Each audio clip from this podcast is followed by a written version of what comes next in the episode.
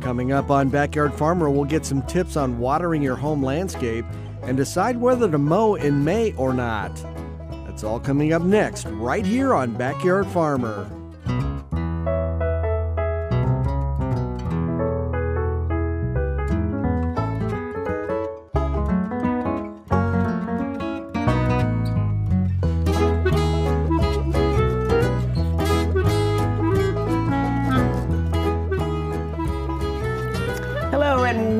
Backyard Farmer. I'm Kim Todd, and we've got another great show planned for you tonight. We'd also love to hear from you. If you have a gardening question, just give us a call at 1 800 676 5446. You can also get in touch with us via email. That address is byf at unl.edu. Those emailed questions and pictures will be answered on a future show. So please do tell us where you live, give us as much information as you can, and do keep in mind that emailed questions cannot all be answered on the air. I'd also like to invite you to check out the Backyard Farmer YouTube channel. We have past features and shows, as well as you can join our Facebook community. So, Kate, welcome this year. Yes, thank you. With the very Today's sample. Tiny sample. Yes, and it comes courtesy from fellow farmer Jody Green's house. Uh-oh. So these are clover mites, and they are very, very small. You're going to have to extra zoom in to see them. But a lot of people are calling about these because this time of year the mites are leaving their host plant of turf grass and weeds and they are making their way inside people's houses. Um, fortunately, they don't bite, they don't um, hurt your house, but unfortunately, there's no one good thing you do to completely control them. Um, however, you can hope that there are different things that might give you some relief. Um, our first recommendation is always just move that vegetation away from the house. You want one to two foot band of something that's just river rock, no turf, no plants. That's pretty difficult for people to do. You could also spray turf with the appropriate insecticide, but you want to get about 10 feet from the house outward. Um, you can spray cracks and, cracks and crevices. You can put these sticky traps down indoors. Um, but most of all, you might just have to get used to living with them because there's a lot of people that, despite doing all that, still suffer from clover mites.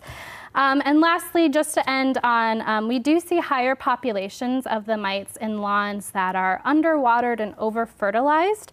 So just something to keep in mind if you have a history of issues with these. Perfect, and I'm glad our, uh, you said that, and I'll bet our turf guy was kind of happy to hear that too. That was an outstanding answer. Well done.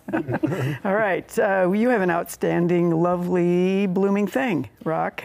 Right. And so if anyone doesn't know what I'm holding in my hands, maybe you should watch something else and not garden because this is the common dandelion. and the reason we're showing it to you, because I think most people that watch the show can identify it, is that the optimal time to spray dandelion is in the fall but we still have questions frequently about if I want to eradicate it, what do I do? And people tend to spray dandelion in the spring way too early. Um, and they do that, and the plant is spending a lot of energy into trying to produce seed heads and the flower and everything else, and it really isn't going to uptake the herbicide very well. But the intriguing thing is, is once this seed head, oh, there we go, once this seed head produces the puffball, at that point in time, that plant is energy is really depleted, and that's the optimal time in the spring is when we it's in the, what we call the puffball stage. And the beauty of that is for those people that think, unfortunately, believe that this is a great pollinator food source, it's actually kind of marginal and very um, low in nutritional value, but at least you're not spraying it while it's producing the flower and while it's producing the pollen. So it's the best of both worlds. You get great control, maybe not any forage pollen for the next year, but at least you're allowing that for this one year. And all you have to do is walk around a town and see how many dandelions there are. But at the end of the day, in the puffball stage in the spring is best. Still better in the fall, but puffball stage, spray it with any of the commonly labeled, including the organics like Fiesta, and you'll get far better control. Excellent. Thank you, Rock. All right, Kyle, would you find that's a rod or a spot this time? It's kind of neither. Um, it's uh, so it's a virus. Um, and oh. so I have a, a peony that came into the diagnostic clinic with peony ring spot virus. So let's see if we can, there we go. But um, so peony ring spot virus is what it what used to be known as, but once we did a little bit more, more work on it, turns out it's one of our old friends, tobacco rattle virus. So tobacco rattle virus has a very broad host range. Um, it can affect over 400 different species of plants. That, that are in something like 50 different families. And it's actually spread via a microscopic worm in the soil by a nematode. Um, as far as what to do about it, really there's nothing that, that can be done. I know that we had some peonies on campus that had had this a few years ago, and I think that Jeff had to pull, Yep. pull them out. Right. Yep. We removed them. Right. Yep. So, so as with with a lot of our virus issues, again, there's no really no treatment. Um, it's a virus that is primarily spread by nematodes, but we also can spread it ourselves via pruning. And so, if you are seeing any kind of weird, strange spots or kind of mosaicy patterns on on your leaves, that's just a good a good reminder to make sure that you are cleaning your pruning equipment when moving from plant to plant because we spread a lot of diseases inadvertent, inadvertently. Inadvertently. Not, Not on purpose. Not on purpose. that would have saved me a lot of a lot of time. Thank you. All right, Jeff, what did you bring? Okay, I brought these on purpose.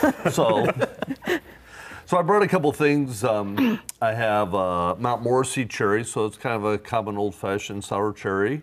Uh, we, I have a hazelnut, and then I have a Turkish hazel, purple Turkish hazel here. So, the the point of this is we are really having a nice spring, and you can see the the plants, the trees in particular, are flowering great right now. The crab apples and red buds, kind of all the common ones. The viburnums are starting. So if you're a uh, fruit or nut person like I am, this is the time we may have a really good harvest this year. So the way the weather forecast is looking right now for the month of May. So a lot of times we'll get some questions about what do we do about creatures that are eating my fruit. And this might be the time now to, if you need to put up something to prevent them from getting to those plants, this may be the time to do it. Really so kind of great- plan ahead. Exactly. And our Montmorency uh, in the backyard farmer garden is in full flower right now, too. Yeah, So yeah, cool. it's a really good year for it. All right, thanks all. All right, Kate, you get the first set of uh, picture questions. Um, we don't know where this particular viewer is, but he has um, asparagus, 10 years old. Is it going to die? What is it lacking? And then there's an additional question with that from somebody else from Blue Springs who said, Is there anything she can spray to get common asparagus beetles off the spears? So I don't know whether this is that damage or. Yeah, so when we see kind of like the curling at the top, that cane shape on the asparagus, it's pretty indicative of asparagus beetle damage. Um, as we get into May, April, May is a really good time just to monitor and scout for the beetles, pull the adults off, you know, crush the eggs. And fall cleanup is really important with asparagus beetles too, because the adults will overwinter in that, um, in the leaf litter and anything else really down there. So cleaning up is important. As far as um, pesticides, there's a lot of different options out there. There's um, pyrethrins, permethrins, um, neem, spinosad, all sorts of different products. But as you choose one, just make sure that it's labeled for asparagus. Um, read the label to, so you know how often it needs to be reapplied. Some is two days, some is two weeks. And then pay really close attention to that pre harvest interval. And that's the time from when you spray to when you can harvest it. All right, thank you, Kate. You have three pictures on this next one. Uh, this is a Lincoln viewer. They have a red oak. It was an inch and a half diameter in 2010. Now it's got some holes in the trunk, and it's got something that uh, have sort of a thistle-like seed inside once it's broken open. So you can see the holes, and then I think we have pictures of the uh, of the of the of that. Yeah, so the holes in the trunk could possibly be an oak tree borer. We'd need a little bit closer look at the holes to be sure. Um, those type of borers generally attack trees that are already stressed or damaged from something else. But the third picture of that brown little ball is actually an old oak tree apple gall.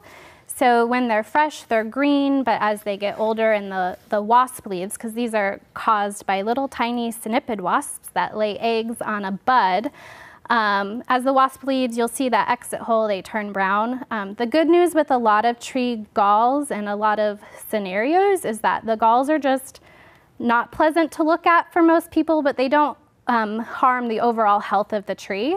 If it, come, if it becomes a bigger issue later on, you can always prune them out, but right now you don't need to do anything. All right, thank you, Kate. All right, Rock, uh, you have a couple that are tree related. This is a, uh large oak removed. The stump was ground out, huge mound of mulch. They're wondering when and how to replant grass in that so it doesn't keep sinking and refilling and sinking and refilling, et cetera. So, so there's a couple of things. That's a great question, though. A couple of things. Number one, there's a lot of organic, you know, wood debris in there, and so planting grass over that location again.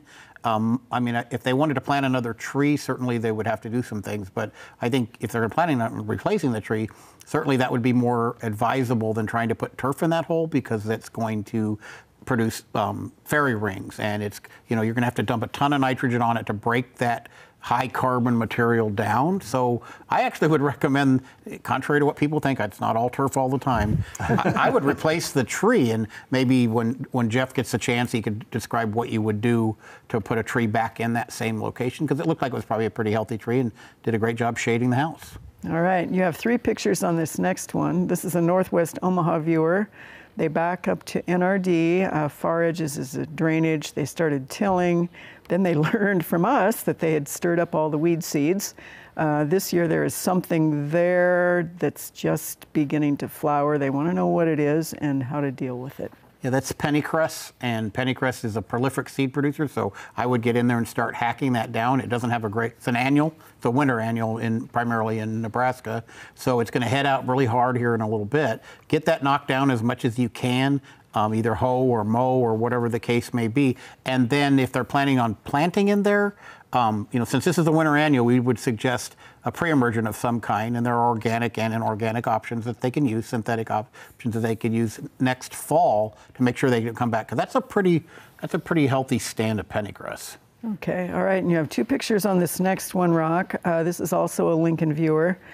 They overseeded, and then he's saying this crabgrass-looking weed showed up in abundance. Kind of looks like crabgrass spraying will kill almost anything, can't find anything else in the lawn. So what do we think that one is? So new seeding, and I'm not sure where they got their seed, and I'm not saying it came from the seed, but this looks like rough bluegrass, Poa trivialis, which has been isolated as a contaminant in bluegrass seed as well as turf type tall fescue seed. And my sense is based on that coloration and the lighter yellow color and its more aggressive growth this spring, that that's probably a rough bluegrass, and they either have to live with it or start over.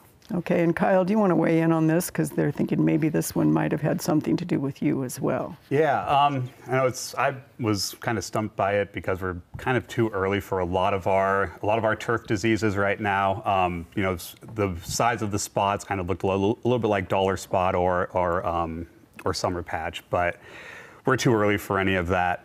There are quite a few. Um, there are quite a few uh, fungi that will show up in the same spot year after year, and so summer patch is certainly one of those.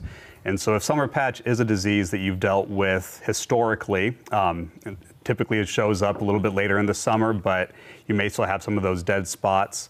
Um, you want to wait to what you want to wait until the turf has been is the, until the soil is at, at, least 65 degrees um, for about five days straight before you would do any sort of fungicide application. So right now we're really too early for any sort of fungicide control for any um, for a lot of our turf diseases, at least in a in a homeowner situation. All right, and Kyle, you have two more pictures, and this is uh, what type of plants are these, and what's causing the brown-black areas on them? They've had some frost lately. Looks like flowers didn't survive the cold. The type of plant they are is a green shrubby one that has kind of shiny leaves. I, I, like to identify diseases and not necessarily plants, and so hopefully somebody else here can uh, can help out with that. Um, but the, as far as what's going on with the leaves, I think it's really just kind of cold damage. Um, and so it was the um, we had, the, especially when you, the drought that we've had, um, then in addition to a little bit of colder temperatures, that um, things greened up pretty quickly, and then it got cold again. Um, once they, they plants weren't ready to get cold again, and we're kind of seeing the, the damage right there. All right, thank you, Kyle. All right, Jeff, you have three pictures on this first one. Okay. This is a Valparaiso viewer who uh, discovered two strips of bark missing from a 50 year old Austrian pine in the windbreak. They suspect a lightning strike. What are the tree's chances of survival and what measures should they take? So I think we have a third one that shows that hitting the ground. You know, it's hard to say. I would agree. It does look like a lightning strike to me. I, um, if that tree is not in danger of hitting a structure, a home, or a sidewalk, or a driveway, or street, you can wait and see what happens with it. Um, it'll either start showing dieback fairly soon, and that'll tell you that it was killed by the lightning, or we've had we had this happen on campus, and you'll start seeing new callus wood come in and slowly seal that up. So it's it's too early to say. All right, thank you. And you have two pictures on this next one. Uh, this is a uh, viewer outside of Lincoln. They have uh, an Amur maple that was about 15 years old, died. They have nine other ones right next to it that seem fine. They want to know what caused the one to die and what can they do to keep the others alive. Well, uh, I don't know what caused the one to die. You know, um, I think some of the issues that we've had certainly recently is our inconsistent moisture uh, and heat in our weather. So I think anything you can do to make sure that you have um, consistent moisture available to the trees, mulching the trees, um, and protecting them that way will extend their life. That's kind of your best options. All right, thank you, Jeff. well, you know, we've been getting a little moisture lately. That is always a good sign that our plants are getting maybe some of the water they need. How much is enough? How much is too much or not enough? Let's get some watering tips from Jeff.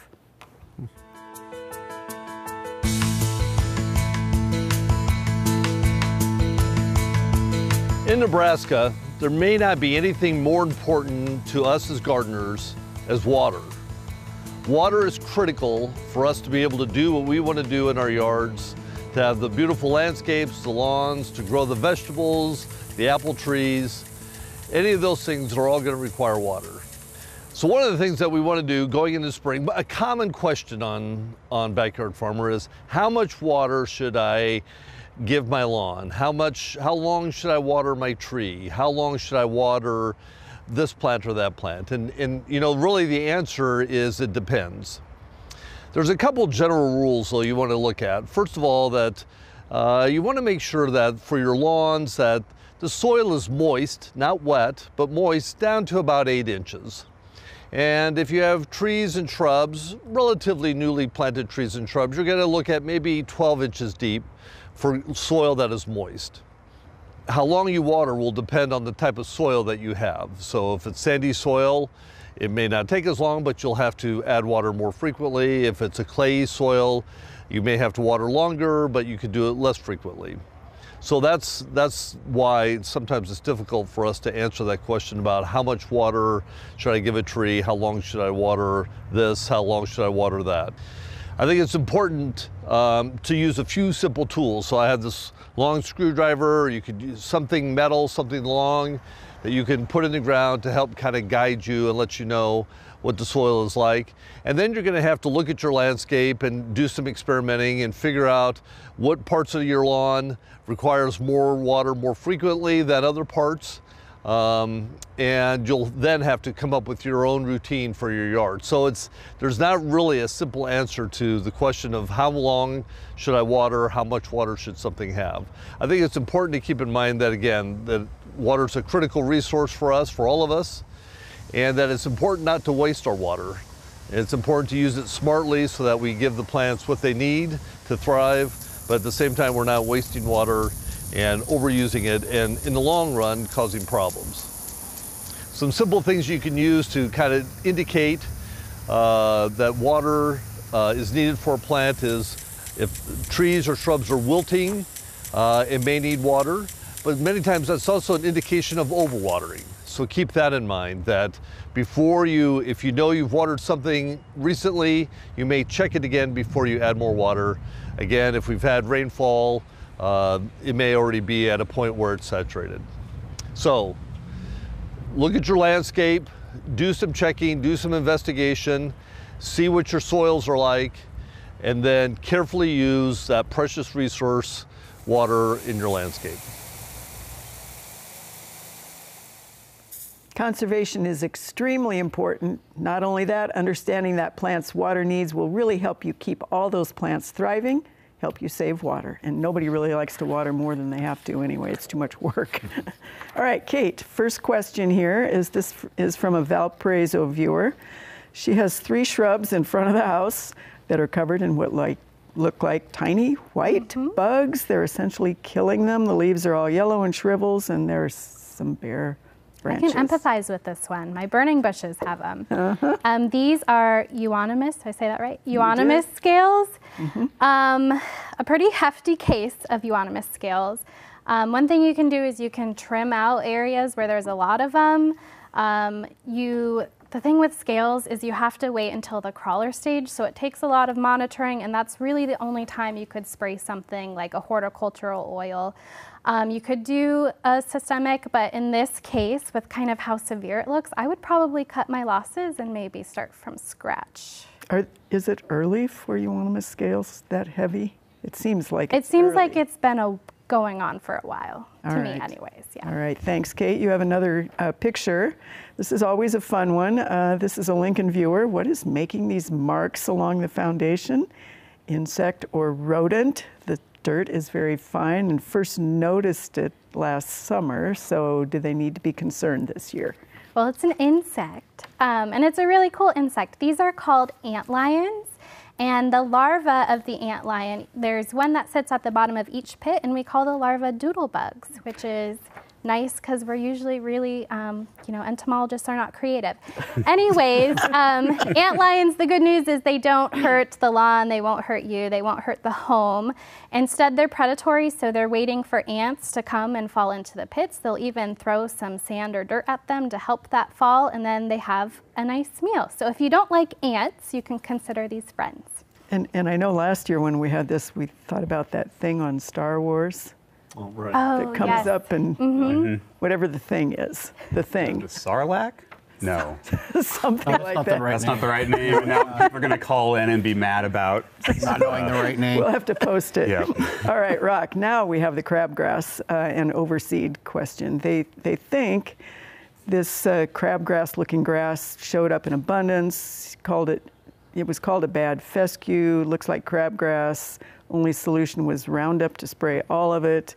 Is there anything that's an alternative For, for control of for that? control of whatever this is? I- I'm convinced now, and I think I incorrectly looked at the other picture, sorry, but um, this one is, uh, I think that's rough bluegrass as a, con- I'm going to guess as a contaminant or it was resident in the soil when they got it ready to seed. Um, there's no way to definitively prove whether it was in the seed or not, but if they overseeded, we often see this in new seedings. Um, Poa trivialis or rough bluegrass doesn't do well in the sun.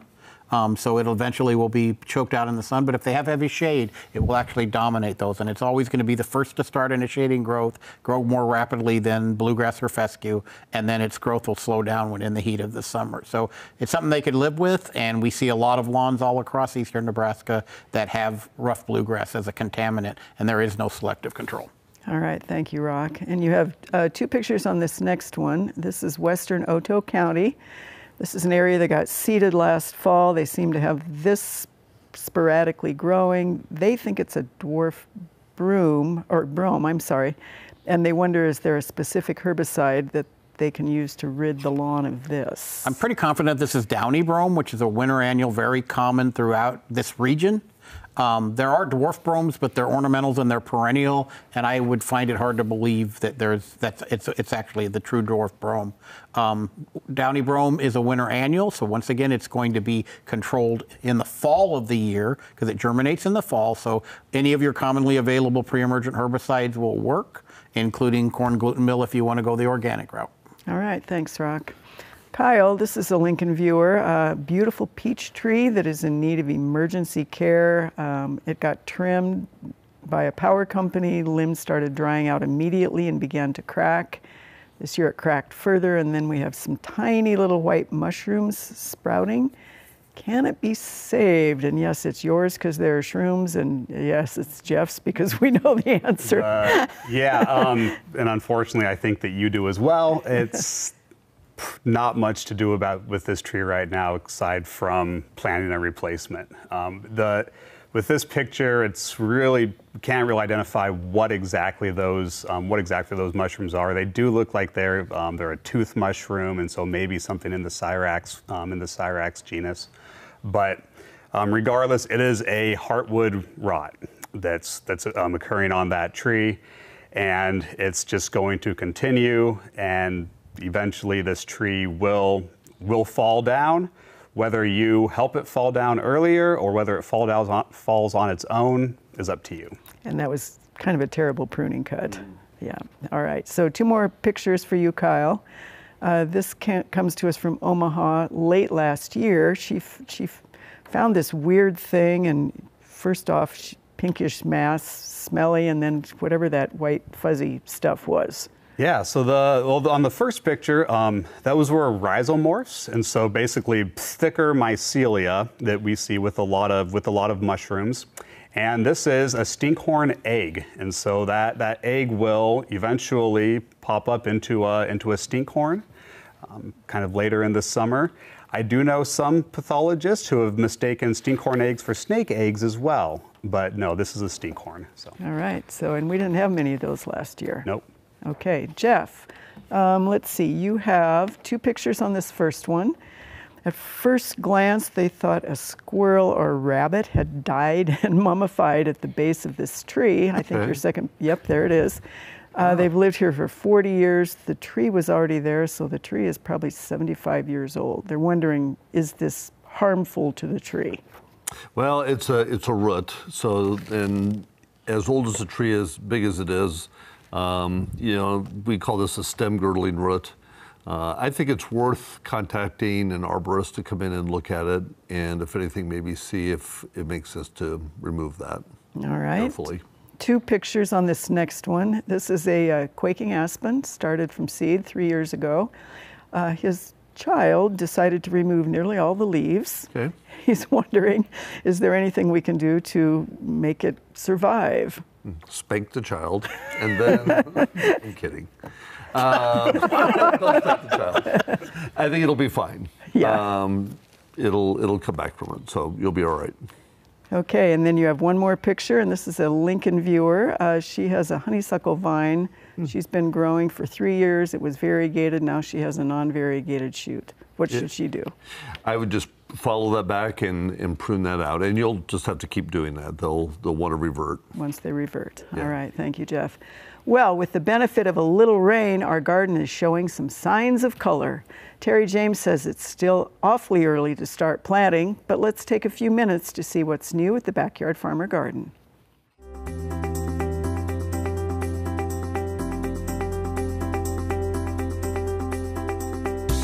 This week in the Backyard Farmer Garden, we are relishing in a little bit of rain. We got about an inch of rain here in Lincoln last week, and we were so happy to have that. It's really helped kind of push these spring flowers up and we're seeing some great color starting in the backyard farmer garden. In our greenhouse, we still have all of our stuff kind of sitting in there waiting to come out and start hardening off because, you know, it's still getting pretty cool in those evenings and we really can't pull them back in and out like most people can. So if you're getting ready for your garden, make sure that you are hardening those things off. Pull them back in if it's too cool in the evening and start thinking about some of those containers because you're gonna have to pull those spring flowers out like those pansies like we have in here and you're gonna have to start thinking about how you're gonna design those summer containers. So stop by the Backyard Farmer Garden and check it out. It's always fun to see what pops out of the ground this time of year as we wait to get started with the real planting. Should be able to do that in a few weeks. You, and right now it is time for the lightning round. Jeff, ready? I'm ready. All right, this is a Rembrandt, Iowa viewer who has a beautiful big apricot tree, a big one. Okay. Needs to know when to prune it. Well, let's prune it after we're done. Prune it in the fall. Prune yeah. it in the fall. All right. We have a Minden viewer who wants to know how to control grass and weeds in her asparagus. I think I would, you know, I would do it by hand. I would hand pull the weeds. I don't think I want to apply any um, herbicides in my All right. asparagus. We have a Pierce viewer who wants to know how to control brome in iris. I think the same thing. Again, I don't want to get any herbicides on the on the iris. All right. So We have a Bellevue viewer who needs to replace an old silver maple with a new tree. He's wondering if the new elms are very good disease wise. We've had good luck with the elms, so yeah, uh, they. You need to watch some pruning on them, though. That's the whole thing as they mature. All right. A viewer usually had 80 or 90 tulip blooms and has only had 10 this year. Why? Maybe the age of the tulips, so we may need to renew the tulips. All right. Very nice job. You ready, Kyle? I was born ready. Okay, and it was Sarlacc. You were right. Oh, yes. Okay. That should be a point, right? Yeah, no. No. All right, this is a Lincoln viewer who uh, who says they have a smoke tree that gets rust on the leaves every sing, uh, midsummer for the last three years. Is there any treatment right now that they can do? Um, you could apply something like chlorothalonil, but realistically, it's not harming the long-term life of the tree. All right, um, this is a Kearney viewer who says they can't really change their soil in a narrow raised planter bed. Can they add something to the soil to keep it from getting any of your rots and spots? Um, I would just add some, I guess, or, organic mulch and mix that in and increase the biodiversity in, in there. All right. Uh, this is a viewer who has some sort of a fungal spot on ornamental sweet potato plants. Should they treat it? No. We have a viewer who wants to know uh, whether the dead branches on Colorado blue spruce should be treated or cut off. This is a Sprague viewer. Uh, cut them out. They, they won't re, re, they will not regreen. All right. We have a uh, viewer who wants to know whether cow manure used to fertilize a garden will spread E. coli and get into the produce. It certainly can. Um, so yeah, be careful of that. All right. Nice job. Okay, Rock, you ready? I wasn't born ready, but apparently my pathologist friend was. You just became ready. All right. Uh, your first one comes to us from Fremont. This viewer wants to know whether lawn tractor sprinklers put down enough water on the lawn. Uh, certainly, they have some speed control on them. Most of them do. Um, so you could probably make them if you don't think it is. But after you get done, that great pointer that uh, Jeff showed out earlier with the screwdriver, see how deep the water went? All right, perfect. Uh, this is a neighbor who killed all of the turf and weeds in their yard literally overnight on purpose. And the uh, other neighbors want to know what this neighbor used. I have no idea, but that's pretty quick. Mm-hmm. Okay. Uh, this is an Ainsworth viewer who overseeded, and they're wondering how to actually mow the older sparse turf without hurting the new upcoming turf. Actually, new turf is fairly resilient. Plus, it's protected because it's not as tall as the existing turf. So, you know, you could go over it, and if you think you're actually pulling it up, then certainly quit. But for the most part, when we overseed a lawn, you can get on it with a mower as soon as it needs to be mowed. All right. A viewer in Lincoln wants to know what is the safest pre or post herbicide for dandelions in particular? Uh, for pre, um, I'll go ahead and answer. this. For the pre-emergent, there really is no pre-emergent control uh, for dandelion. That's very effective. You get 20 to 30 percent even with the pendimethalin or barricade, or excuse me, diamine-based products. But on the other end of the spectrum, certainly there are a number of broadleaf herbicides. Usually, the three made mixes um, that are combination products work the best on dandelion as a post-emergent. All right. Thank you very much. Okay, Kate, you ready? Of course. This is a South Sioux City viewer who once knows that earthworms are hard to control, but wants to control them because they have moles who eat the earthworms. What works? Um, there used to be a product, I think it was called Early Bird or something like that, but to my knowledge, there's nothing that I can think of that's available right now. All right. This is a Henderson viewer who wants to know is there a best choice product to use to manage spider mites on landscape plants? Um, best choice, you can try an insecticidal soap or neem oil, but you should really get that hose out first and foremost. All right. This is an Omaha viewer who wants to know is there a safe insecticide to use along a chain link fence to protect from insects that are attracted to their neighbors' chickens? I would be curious, I don't know. Are we talking flies? I don't know. Usually, with flies, there's nothing that you can really do. It. All right. Sorry. Uh, this is a, a viewer who has roly polies, thousands of them, inundating the landscape beds. What to do? Um, I don't believe anything's labeled for roly-polies. I would just let them be. They're not really causing any harm. All right, nice job, all. It looks like we had a tie between you two. Okay, so you have to share. And Jeff, we have beautiful, beautiful Yeah, we plants of the week. We, we were born ready. Indeed, indeed. Stop. Thinking, what- what's also ready is our beautiful flowers we have tonight. So we have um, the lilac we see is Pocahontas lilac. And like most of the lilacs right now, as I was talking earlier, are just really putting on a show. So this is a, a good year for our flowering trees and shrubs. And then we have chokecherry is our other, our white flowering plant here. And again, so edible, eat. I've eaten a lot of chokecherry. That's one of those I'll go back to and eat again. So, but it's also one that uh, can be popular with the birds and the squirrels and some of those. So again, if it's something you want to think about protecting, um, so.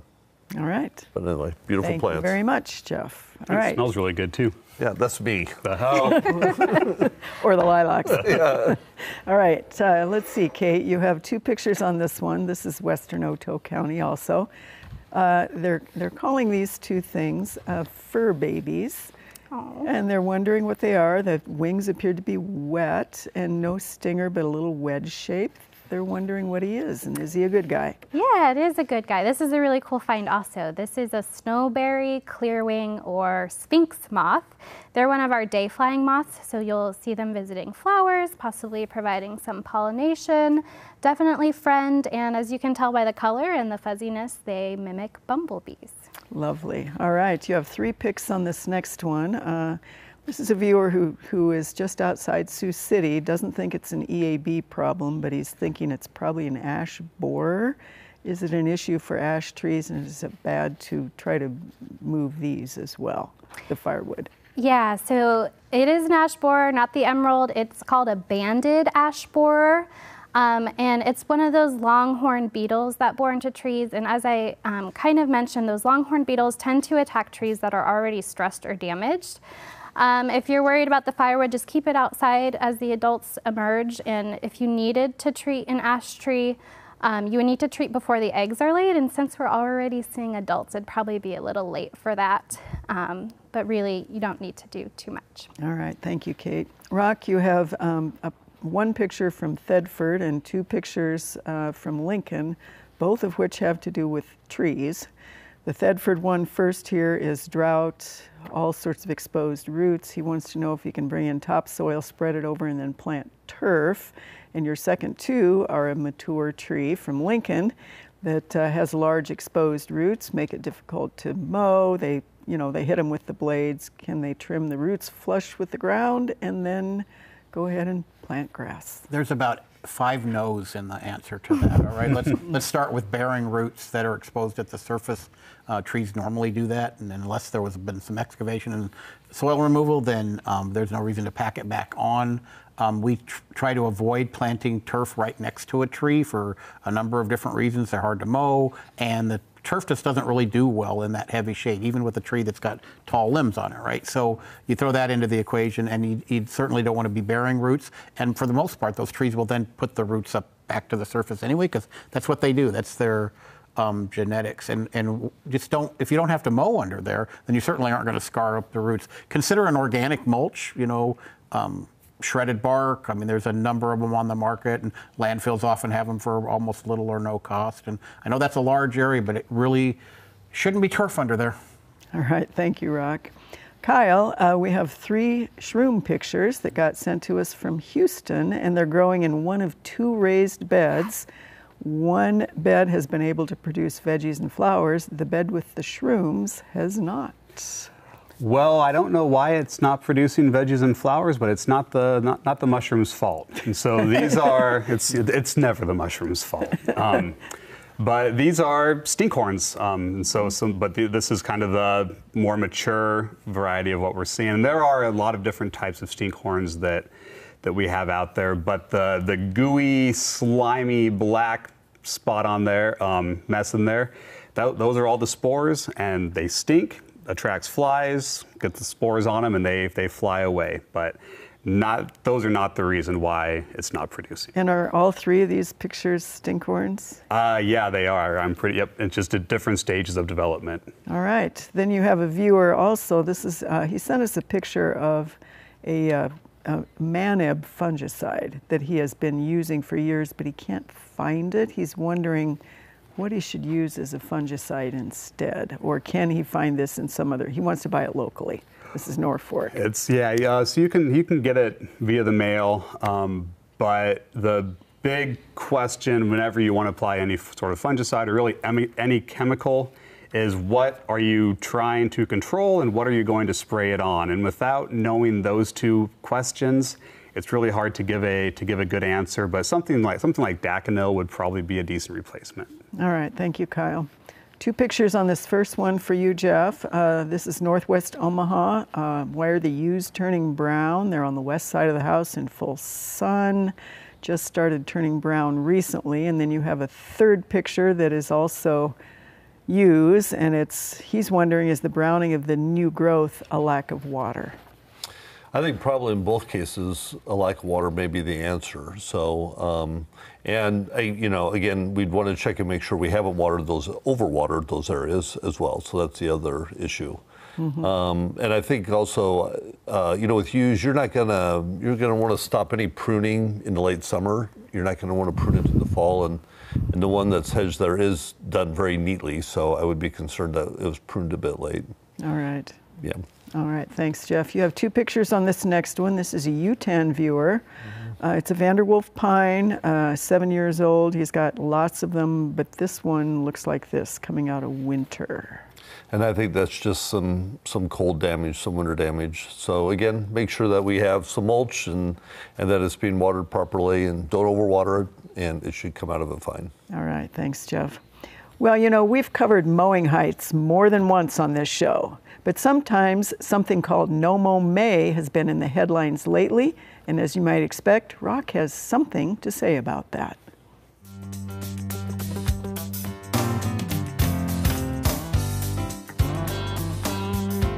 Recent media blasts on the idea of No Mow May have been prevalent on various sources. Want to talk a little bit about No Mow May, what its roots are, where it came from, and why while some of it may be valid, some of it is really going to be catastrophic to a healthy lawn. No mow May is something that's been done in Europe for years.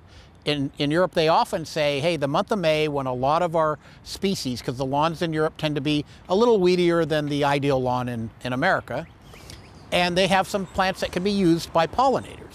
So certainly by limiting the number of mowings in May, the Europeans then turn around and can help with pollinator help, uh, health, especially in the spring of the year. That got moved to the United States, and with some adjustments, it's actually a pretty good idea. But it's not no mow May.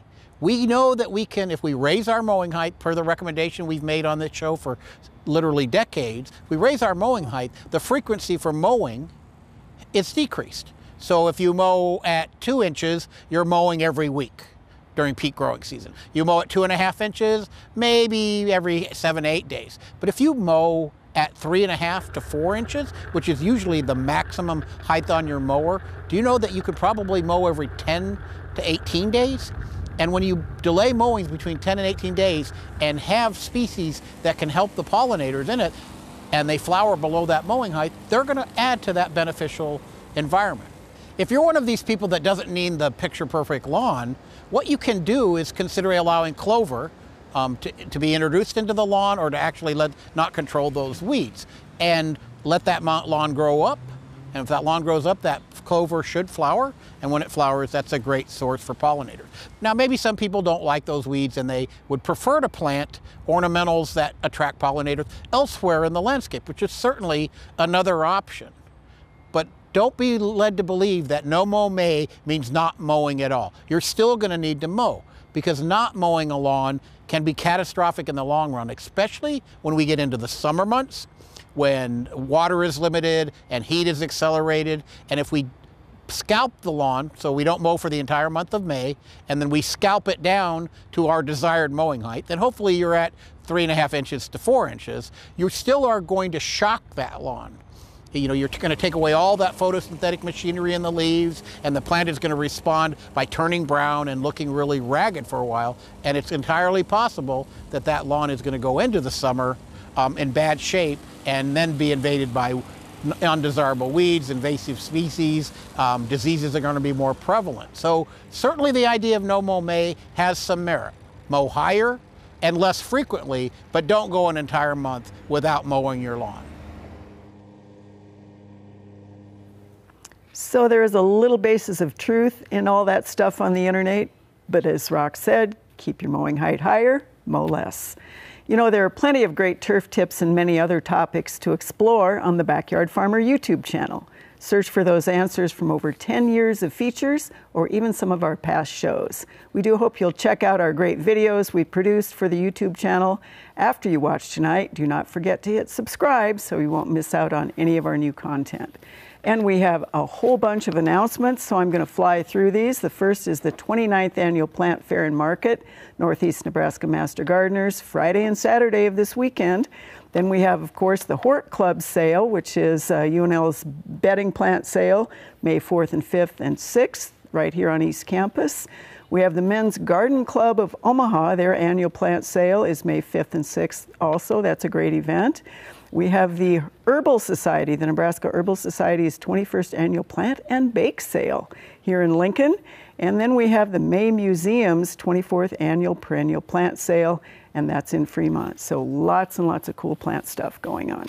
All right, we have several questions to get through. Kate, your very first one here is a Lincoln viewer who was moving a first year mulch pile to a second year pile and found these in the pile. What are they? Yeah, so these are white grubs, but because they were found in mulch and kind of just what they look like, they seem like they might be hermit flower scarab beetle larvae, which are different than the white grubs that we know um, destroy or eat turf. So if you don't have any turf problems, they're just kind of cool and just let them be. Scarab beetle. All right. Beetle, Very yeah. cool. All right, you have um, two pictures on this one. This is an Omaha viewer. They're wondering, wondering what is the cause of the loss of bark on this red bud. It does have a south and east exposure, and you got this because it's got little holes in it. Yeah, and you can see the tunnels under that bark too. So tis the season for borers this week. Um, these are going to be one of the redbud borers. We get a couple here in Nebraska. Um, you'll want to treat the tree. There are sprays. Just be sure to choose one that treats borers. And you can apply that directly to the trunk up until about August. And depending on what type of redbud borer it is, you could also use um, a systemic treatment as well, because that'll take care of the, the flat-headed ones. All right, that'll be too bad if they hit campus, Jeff. We have so many. and your, your, your last one here, of course, is uh, our lovely Chinese mantid cases, but the question is different. He knows this is not our native and wants to know how to get rid of them. So this is apparently a very controversial topic, especially in the entomology world. Um, they are not native, they are general predators, but I'm of the opinion that you can just let them do their thing. If you want to destroy them, you're more than welcome to, but All right. I'll leave it at that. All right, thanks, Kate. Okay, uh, let's see, Rock. Your first question here. This is uh, two two pictures. This is a Fort Calhoun viewer, 40-year viewer, which is great. Acreage, and um, she thought maybe this was nutsedge. She's wondering how to control it. We know it's not. We know what it is. How does she? Con- what is it, and how does she control it? It's wild onion as opposed to wild garlic, but still it's going to have a strong odor to it, especially if you clip it. You can see the nutlets down there. Yellow nutsedge tubers are not that big, but at the end of the day, very difficult to control. You get marginal control with 2,4-D paste products, but as close as that was to the house and the other ornamentals, I'd struggle with that. Um, they can be dug, but if you leave any portion of the tuber behind or the onion behind, um, it's going to be coming back. So it's going to be persistence and hand pulling because I would not suggest they put a herbicide that close to the house. And the beauty of it is nothing will eat it, and the pollinators love it. Yeah. All right, uh, you have one picture on this one. This is a Washington County viewer, and simple question: Should a professional replace this lawn? yes. Okay. and your your next one here. Uh, this is an interesting one. He's got this steep inclined hill. He wants to do something to make the front hill less of an eyes- eyesore. Is there any turf that would work, or what do you think here? It's pretty steep. It's pretty steep, and that's why I think they have vetch there. It's you know it's common vetch Mm-hmm. or hairy vetch. I'm not sure which one. Um, and it flowers purple. It's a woody species. Next to impossible to control. And any work you do on that steep a slope, because you can tell from that steps going up, it's extremely steep, is going to be problematic, and they're going to have erosion problems. So try to clean up that bed somewhat with you know some of the less desirable ones. But if they don't like the vetch, then they've got a huge job ahead of them, and they need to get a hold of us, and we can give them a eradication method. But I would leave the vetch. Um, I think they mentioned it had been cut down, so it should branch back out and flower really pretty again. I for for slopes on the highways, you see it all the time. It's a great it's a great selection. So I.